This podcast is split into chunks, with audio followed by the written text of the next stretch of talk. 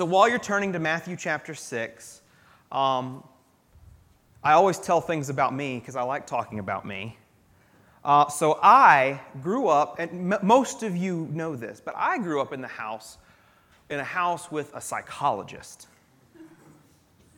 Big shock, right? Yeah, yeah. So, so when you grow up in a house with a psychologist for a mom, you, you often feel like you're being analyzed. And many times it's not even all that secret. Many times it's like, I need to test some theories. Will you come into class this week? Right? So like, so like we'd come in and she'd be like, this was like when we were way too old for this. But she's trying to show how, how well we've developed. Hey, which of these two sticks is longer? And then we'd show them and all the class would go, ooh, and take down notes. Or, or don't, like, I'm not even gonna get into when she was studying spit like there was there was a period of time where my mom studied saliva, and you can imagine how much of ours she borrowed. She never gave that back for some reason. There's probably some in our freezer at the house. So if you need some of my like 12 year old saliva, she's probably got it somewhere. Um, so, but here's one of the one of the um, tests that you do when you're trying to see how kids are developing and stuff like this. Uh, Ellie got to do this like a year ago or so now. It's, it's been a little bit. Um, and you've probably seen videos of this online uh, where they take a kid and they sit them at a table and they put a plate in front of them with one giant marshmallow and they say, You can have that marshmallow. I'm going to leave the room. If you wait to eat that marshmallow until I come back, you can have two marshmallows. So it's up to you one marshmallow now or two marshmallows when I come back. And if you watch the video, it's we like like Ellie when she did this, she like picked it up and started talking to the marshmallow. She was like having a conversation about about when she's going to get to eat the marshmallow. She smelled the marshmallow a little bit. She might have even she, she might have pulled up just the, te- the teeniest of little tastes to make sure the marshmallow was worth waiting for. And and so she's in there and we're watching and this is just fantastic, hilarious. We're loving it. Um, they come in and say, She's almost done. She's doing great, blah, blah, blah. And then, and then they open the door and she, you know, jumps, puts the marshmallow back down. She's like, I didn't eat the marshmallow. like, good job, you get a second one. And she got to eat two marshmallows. I was shocked. I thought immediately that marshmallow is going to be gone. Like the moment they close the door, she's eating the marshmallow. But she didn't. And what they're testing, okay, okay, here we go. For those of you who aren't psychologists you, or parents of people who've or parents who've tested this before. What are they checking to see if the kid is able to do in that experiment? Delay gratification. Delay gratification. I'm so proud of you. Right. They're trying to delay gratification. They're trying to say, it is worth more to me to not have something now because if I can wait, if I can be patient, if I can delay that, I can have something even better later. Exactly what Jesus is talking about this morning in Matthew chapter 6. He is talking about delayed gratification. So we're going to test he because he, he, wants he wants his disciples to also be patient and willing to wait for the, the goodness that he wants to shower upon us later on. Like not now. Like like you might hear a lot of people say, you know, love God, serve God, obey God, you're going to get everything you want now. You're going to get all of these riches, you're going to be healthy, you're going to be happy, and all of this is going to come to you, and you're going to be super satisfied. And what Jesus is trying to say is that's not what I want my people to be defined by. I don't want them to be defined by, I'm trying to build up all of this for myself right now. I'm trying to wait. I'm going to delay my gratification till the time that Jesus says I'll get what I truly need, what I truly want, what is truly amazing. So go ahead, turn to Matthew chapter 6. We're going to finish up the chapter today. Uh, but I'm just going to read a, a section of it right now. We're going to start in verse 19. So, Matthew chapter 6, verse 19, he says, Do not lay up for yourselves treasures on earth where moth and rust destroy and where thieves break in and steal. But lay up for yourselves treasures in heaven where neither moth nor rust destroy and where thieves do not break in and steal. For where your treasure is, there your heart will be also. The eye is the lamp of the body. So if your eye is healthy, your whole body will be full of light. But if your eye is bad, your whole body will be full of darkness. If then the light in you is darkness, how great is that darkness? No one can serve two masters, for either he will hate the one and love the other, or he will be devoted to the one and despise the other. You cannot serve God and money. So, the first thing that I want us to look at is that wealth is not reflective of our spiritual state. So, so whether you have lots or whether you have little does not, is not reflective of how well God loves you. Because that's what, that's what some people, especially in this culture, were thinking. The better I obey, the better God's going to bless me. That's still something that people are teaching today. The more you behave, the better faith you have, the more, the more love for God that you show, the better you attend church, the better you do all of these things that would be pleasing to God, the more He's going to shower you with riches and make you feel comfortable and healthy and wealthy and all of these sorts of things. And we've talked a lot about how that is an incorrect assumption. Because, because I think all of us can agree Jesus is probably the, the best example of somebody whose heart was exactly where God's was, desired exactly the will of God, was willing to do whatever God called him to do, including die on the cross for us. And at the same time, he did not have much. He lived a very humble life. He wasn't, he wasn't wealthy. He, he could have come as a king, right? We've talked about this. He could have come as a king, but instead, he chose to come humbly. And he chose to not have much, and he chose to, to live uh, with very little means and just to kind of get by day by day. So, the, the best example we have in Jesus did not result in him being showered with riches by God.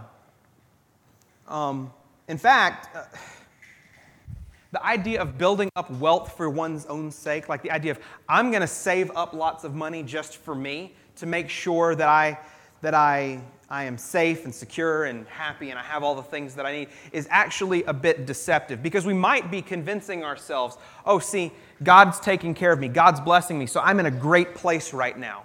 God must really be happy with me. But, but if our wealth isn't connected at all to how well we're obeying God, then all we're doing, if we're building up stuff for ourselves, if we're saving up all these treasures on earth that he's talking about, if we're, if we're trying to have lots now, we might be giving ourselves this false sense of security that we're in a good place with God.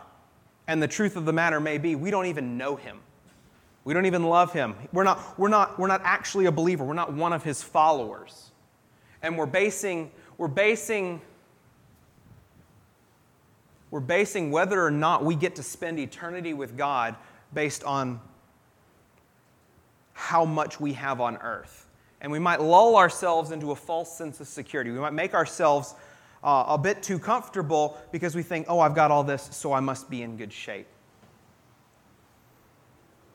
Uh, the prophet Jeremiah uh, in the Old Testament kind of saw through this. He saw that it wasn't required that you, that you get rich because you obey God. Because he said in Jeremiah chapter 12, this is, this is verse 1, he said, Righteous are you, O Lord, when I complain to you.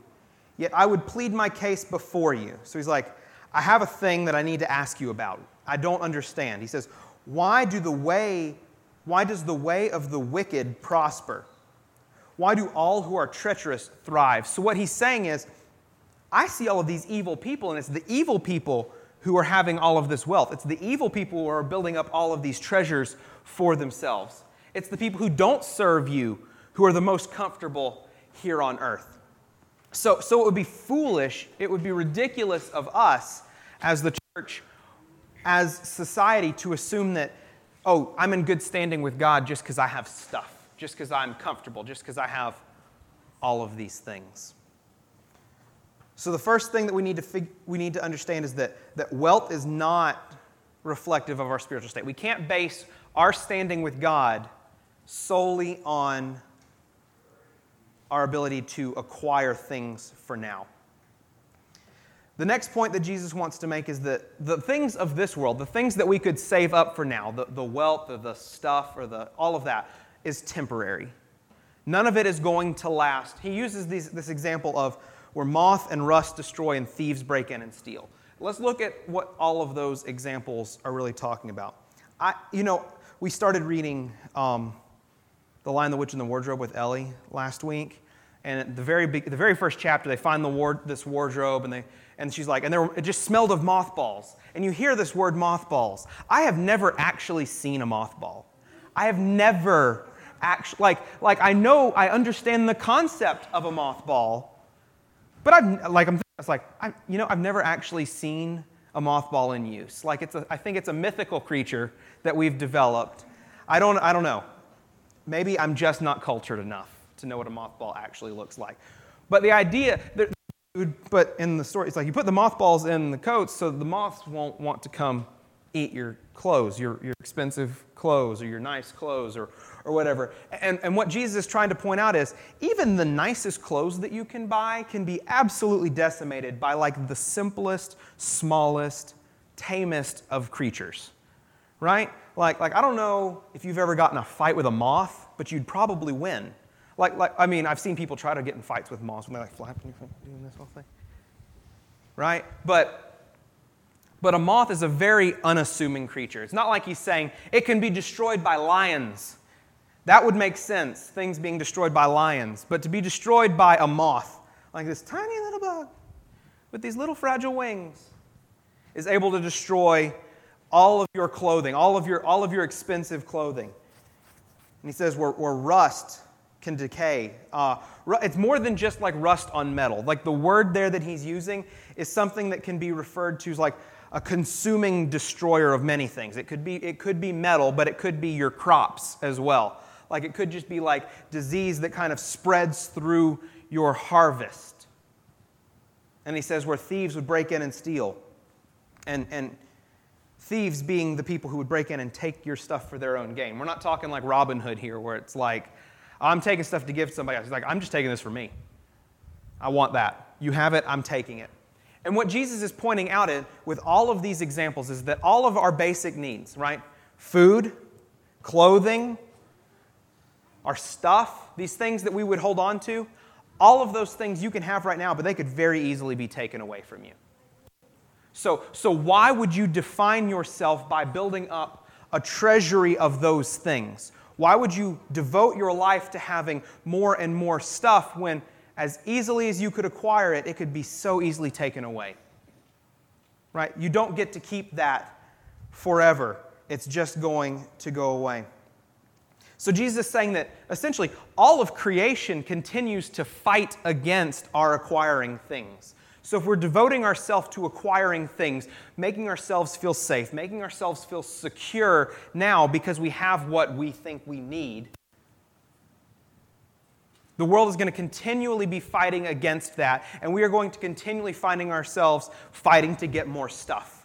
And it's going to become this vicious cycle where we're, we're so locked in on protecting our own interests and protecting our own you know, safety and security and wealth that we're not going to accomplish anything with our lives. So he, so he kind of contrasts that storing up treasures on earth with storing up treasures in heaven. He says, where these things won't destroy, where, where these things will be permanent, where you don't have to worry about losing them. If you can just wait until, until I give you the things that I want you to have, you won't have to worry about those things going away. But it's less about us getting things, it's less about us having stuff, and it's more about a contrast in values like a I'm driven by my need for things or I am driven by my need for God.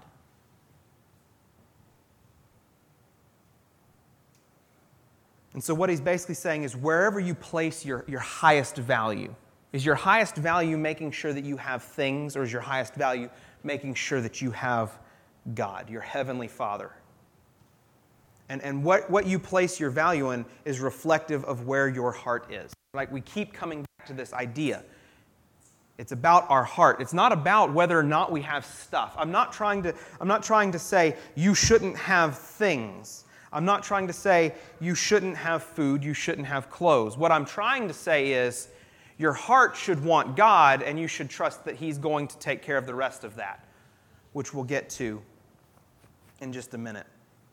So Jesus uses this example uh, just kind of reflecting on this idea of he, he's after our hearts. It's what, what are you looking for? And he uses this, this, this example of your eyes. He's like, if you have good eyes or bad eyes. And it's, it's kind of a weird example when you read it. It's like, if your eyes are good, then you're filled with light. And if your eyes are bad, then you're filled with darkness. What is he trying to say here? What is it that he's trying to talk about?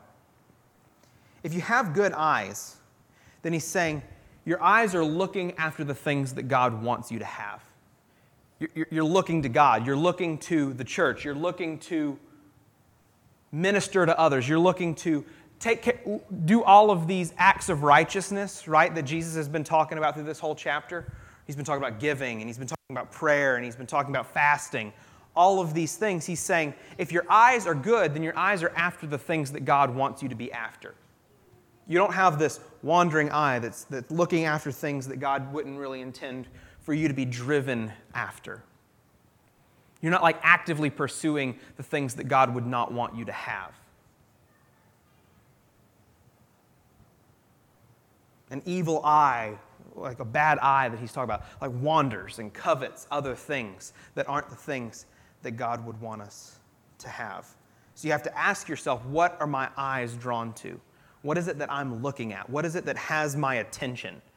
What is it that I spend most of my time thinking about or pursuing? Is it the things that God would want me to have now that, that might leave me with less right now because I'm not after all of the things that I could use to acquire things for myself now, stuff for me now? What is it that you're after? Because here's the thing you're either after one or the other. And that's what he says in verse 24, right? Verse 24, I'll read it again. No one can serve two masters. Now, when he says serve, when he's talking about this idea of serving, it's not like I volunteer my time to work for this guy. It's more the idea of slavery. I am a slave to this master. And the difference between being a servant or a volunteer or a worker and a slave is drastically different. It's the difference between I can kind of spend some time working for this guy and I can spend some time. If you are a slave, you are forever connected to that master.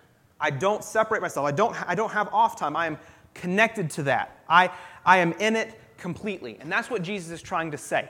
There's no halfway between what I'm talking about here. You can't halfway be trying to get some stuff for yourself and halfway trying to serve God and love God and chase after Him and want the things that He wants. You're all in on one or the other. There is no in between, there's no halfway there, there's no 50 50. Like you think, you, you might try to convince yourself, oh, I kind of got this and I kind of got this and I'm kind of okay with both. That's not really an option, is what he's saying here. You can't serve God and money. Now, in some translations, you'll see the word mammon. Uh, I think it's NIV uses. Like you can't serve God and mammon, which is like a, a name that's kind of it, it's, it's, the, it's the concept of a, of a false God. He's saying you can't serve God or this other God, this fake God, this false God. He's kind of personifying chasing after money as this opposing God that you're chasing after, you're worshiping, you're giving your life to completely. And he's saying you can't have it both ways. You're either all in on chasing after God or you're all in on chasing after yourself, your life, the things that you want. And we, if we are believers, if we are truly seeking after God, are supposed to be all in. You hear us say this all the time. We want you to be all in. There's none of this, you know, kind of sticking a toe in the water just to kind of check how it feels. You either, you either jump in completely, completely immerse yourself in the life of the church, completely buy into the things that God would have the church do, or you're on the outside. Like, like there's no halfway. You got to get in, and we want you to get in because we want you to see that ultimately what you get when you, when you jump all in, even though it may mean that you don't have as much now, even though it may mean that you're delaying your gratification, but what you're going to get when you, when, you, when you get in is so much better, so much more satisfying, so, so much more valuable than anything that you could have now that could just be taken away from you on a whim. So let's go ahead and keep reading. We're going to go ahead and read the end of the chapter. We'll pick it up in verse 25. Because here's the thing. Because here's the thing. He's asking you to not chase after stuff. He's asking you not to chase after you know, material wealth or even like security of having enough, right? He's saying, I don't want you chasing after money, I want you chasing after me. And that might lead you to think, well, if I'm not chasing after money, how do I know that I'm going to have enough to survive? How do I know that I'm going to have enough food to live to tomorrow? How do I know that I'm going to have enough clothes so that I have something to wear?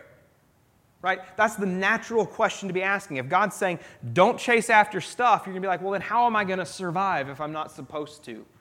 You know, be driven by acquiring that kind of thing, protecting myself, right? So he has an answer in verse 25. Therefore, I tell you, do not be anxious about your life, what you will eat or what you will drink, nor about your body, what you will put on. Is not life more than food? and the body more than clothing? Look at the birds of the air. They neither sow nor reap nor gather into barns, yet your heavenly Father feeds them. Are you not of more value than they? And which of you, by being anxious, can add a single hour to his span of life? And, and why are you anxious about clothing? Consider the lilies of the field, how they grow.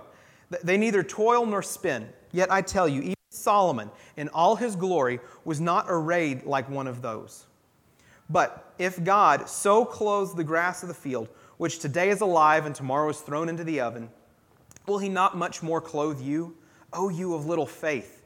Therefore, do not be anxious, saying, What shall we eat, or what shall we drink, or, or what shall we wear? For the Gentiles seek after these things, and your heavenly Father knows that you need them all. But seek first the kingdom of God and his righteousness, and all these things will be added to you.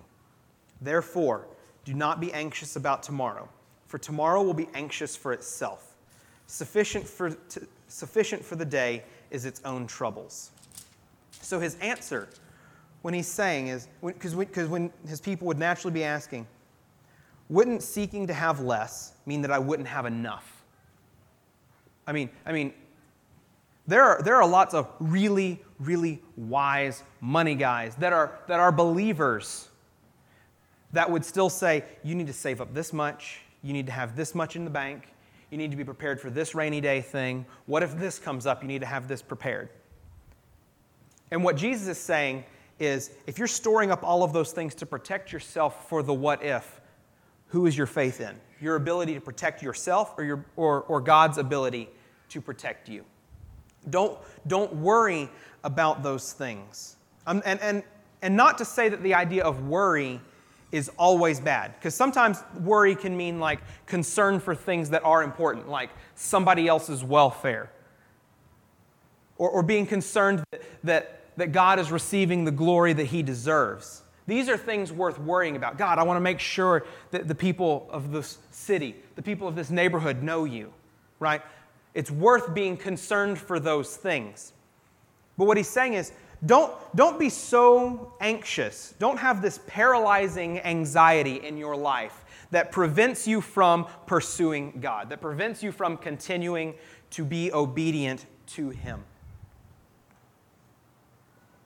Because we have to remember that ultimately it's God who provides everything to us, anyways. Whether we're spending all of our time fighting to get stuff or not, we get it because God lets us have it, no matter what.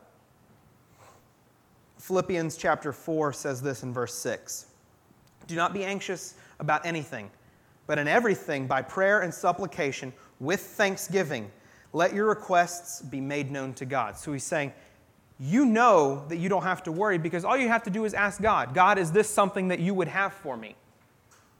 Just like we talked about when we were talking about prayer a couple of weeks ago, he said, just ask for the things that you need today and trust that I'll provide those things for you. Don't be driven by this, I need this XYZ thing, uh, and I understand better what I need than you do, God. He's saying, don't worry because God's going to provide for you exactly what you need.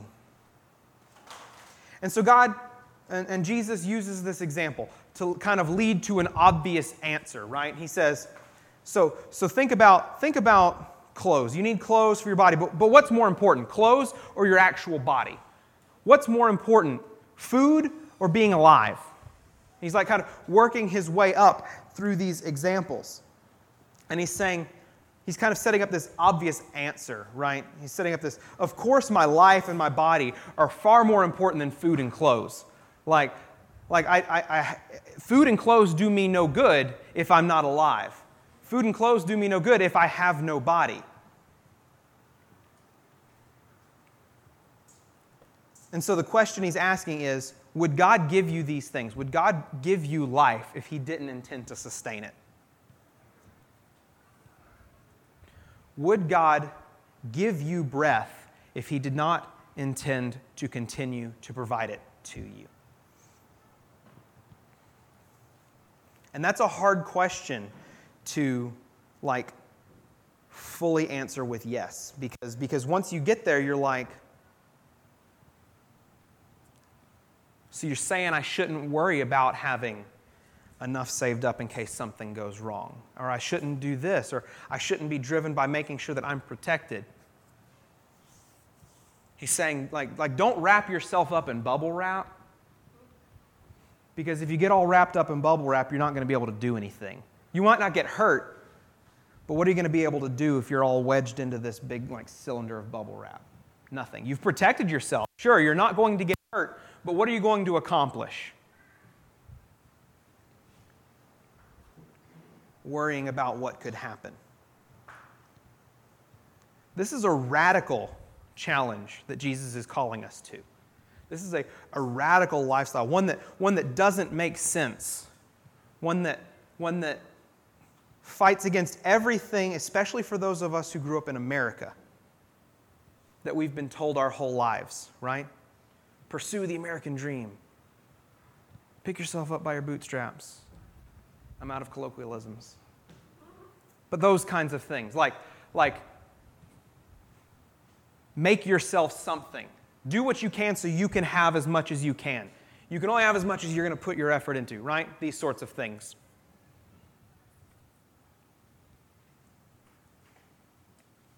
So, to, to get in the face of that and say, don't define yourself by your pursuit of stuff. Define yourself by your pursuit of God and let your life reflect your faith in Him to continue to provide and sustain you.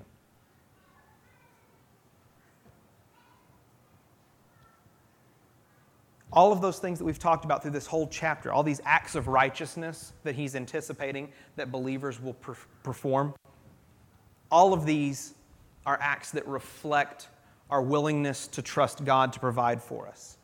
Giving to the needy. When he says give to the when he's talking about giving to the needy, he's saying, don't think that you need to hold on to this so that you can have your, your nest egg, your, your protection, your, your security. Be willing to give your security blanket away to somebody else who needs it more than you do, and trust that God is still going to protect you.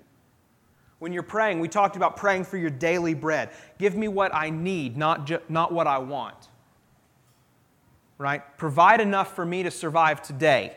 Provide enough for me to survive the next day. Don't be thinking, I need to make sure I have enough for six months out just in case something goes wrong today. Fasting. I don't need this food now. I need God more than my next meal. That is a crazy way to think. That is a crazy way to live. That is not normal. But that is the kind of life, that is the kind of faith that we are being called to. That's the kind of all in lifestyle that Jesus wants his people to have. And so he kind of uses this argument uh, from like lesser to greater. So he starts with like, with like grass and birds, and he says, Look at how well God takes care of these. And he says, Now look at the most important piece of God's creation, man. Which do you think God is more concerned with sustaining, the grass or you? And the grass is fine. The birds are fine.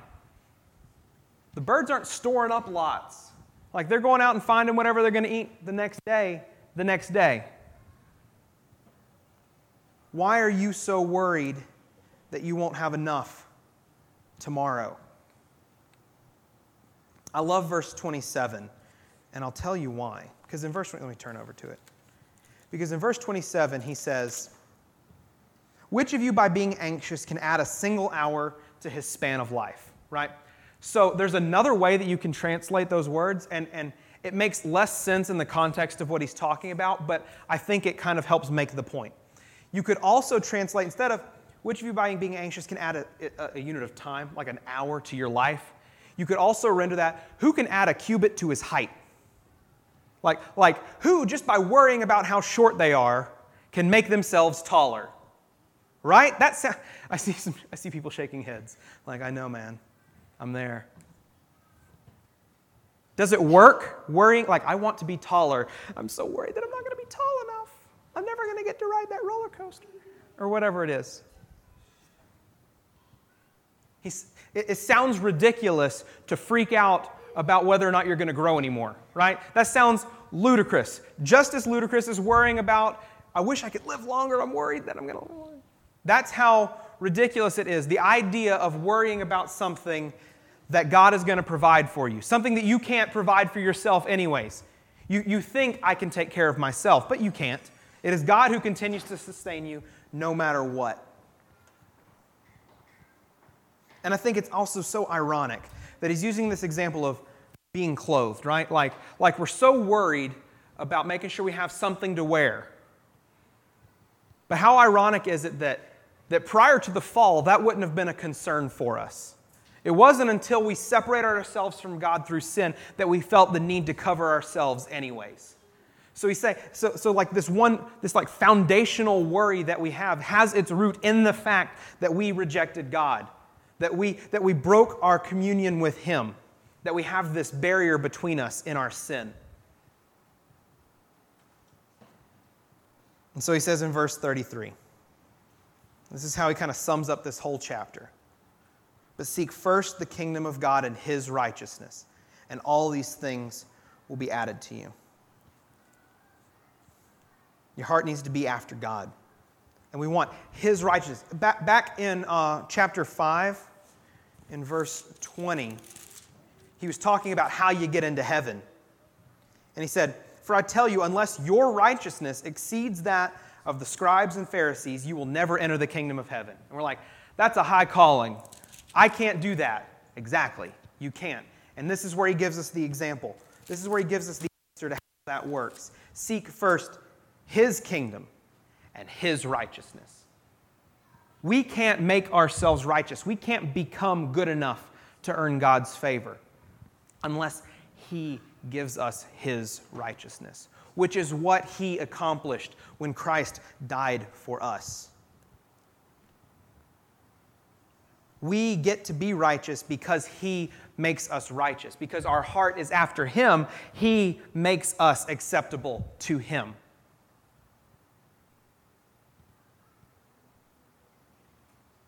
All of these things that He's talking about through all of chapter 6 that we've been talking about for the last month, we can't just manufacture that on our own. Because, like I said, it doesn't make sense to just give away what you have. It doesn't make sense to rely on God to provide for you your food for that day. It doesn't make sense to, to go without food and say, I need God more than this. It doesn't make sense not to save up stuff to protect ourselves for now. But if He gives you a heart that seeks Him, that wants Him, that seeks His righteousness, right? then all of that falls into place. You don't have to worry about whether or not you're going to make it to tomorrow. I love that he says it. Don't worry about tomorrow. Let tomorrow work. Like, like today's got enough stuff to worry about. Like, don't worry about what's going to happen tomorrow. Don't worry about what's going to happen a week from now, six months from now. Don't worry about where you're going to be. Just trust God for right now. Take, in, take, take a breath. And when you take that breath, realize that God gave it to you. He gave you that breath to continue living with. And He's going to continue to do that. We don't have to worry that He's going to let us, let us just kind of waste away. He's got us, He's supporting us. So let's pray.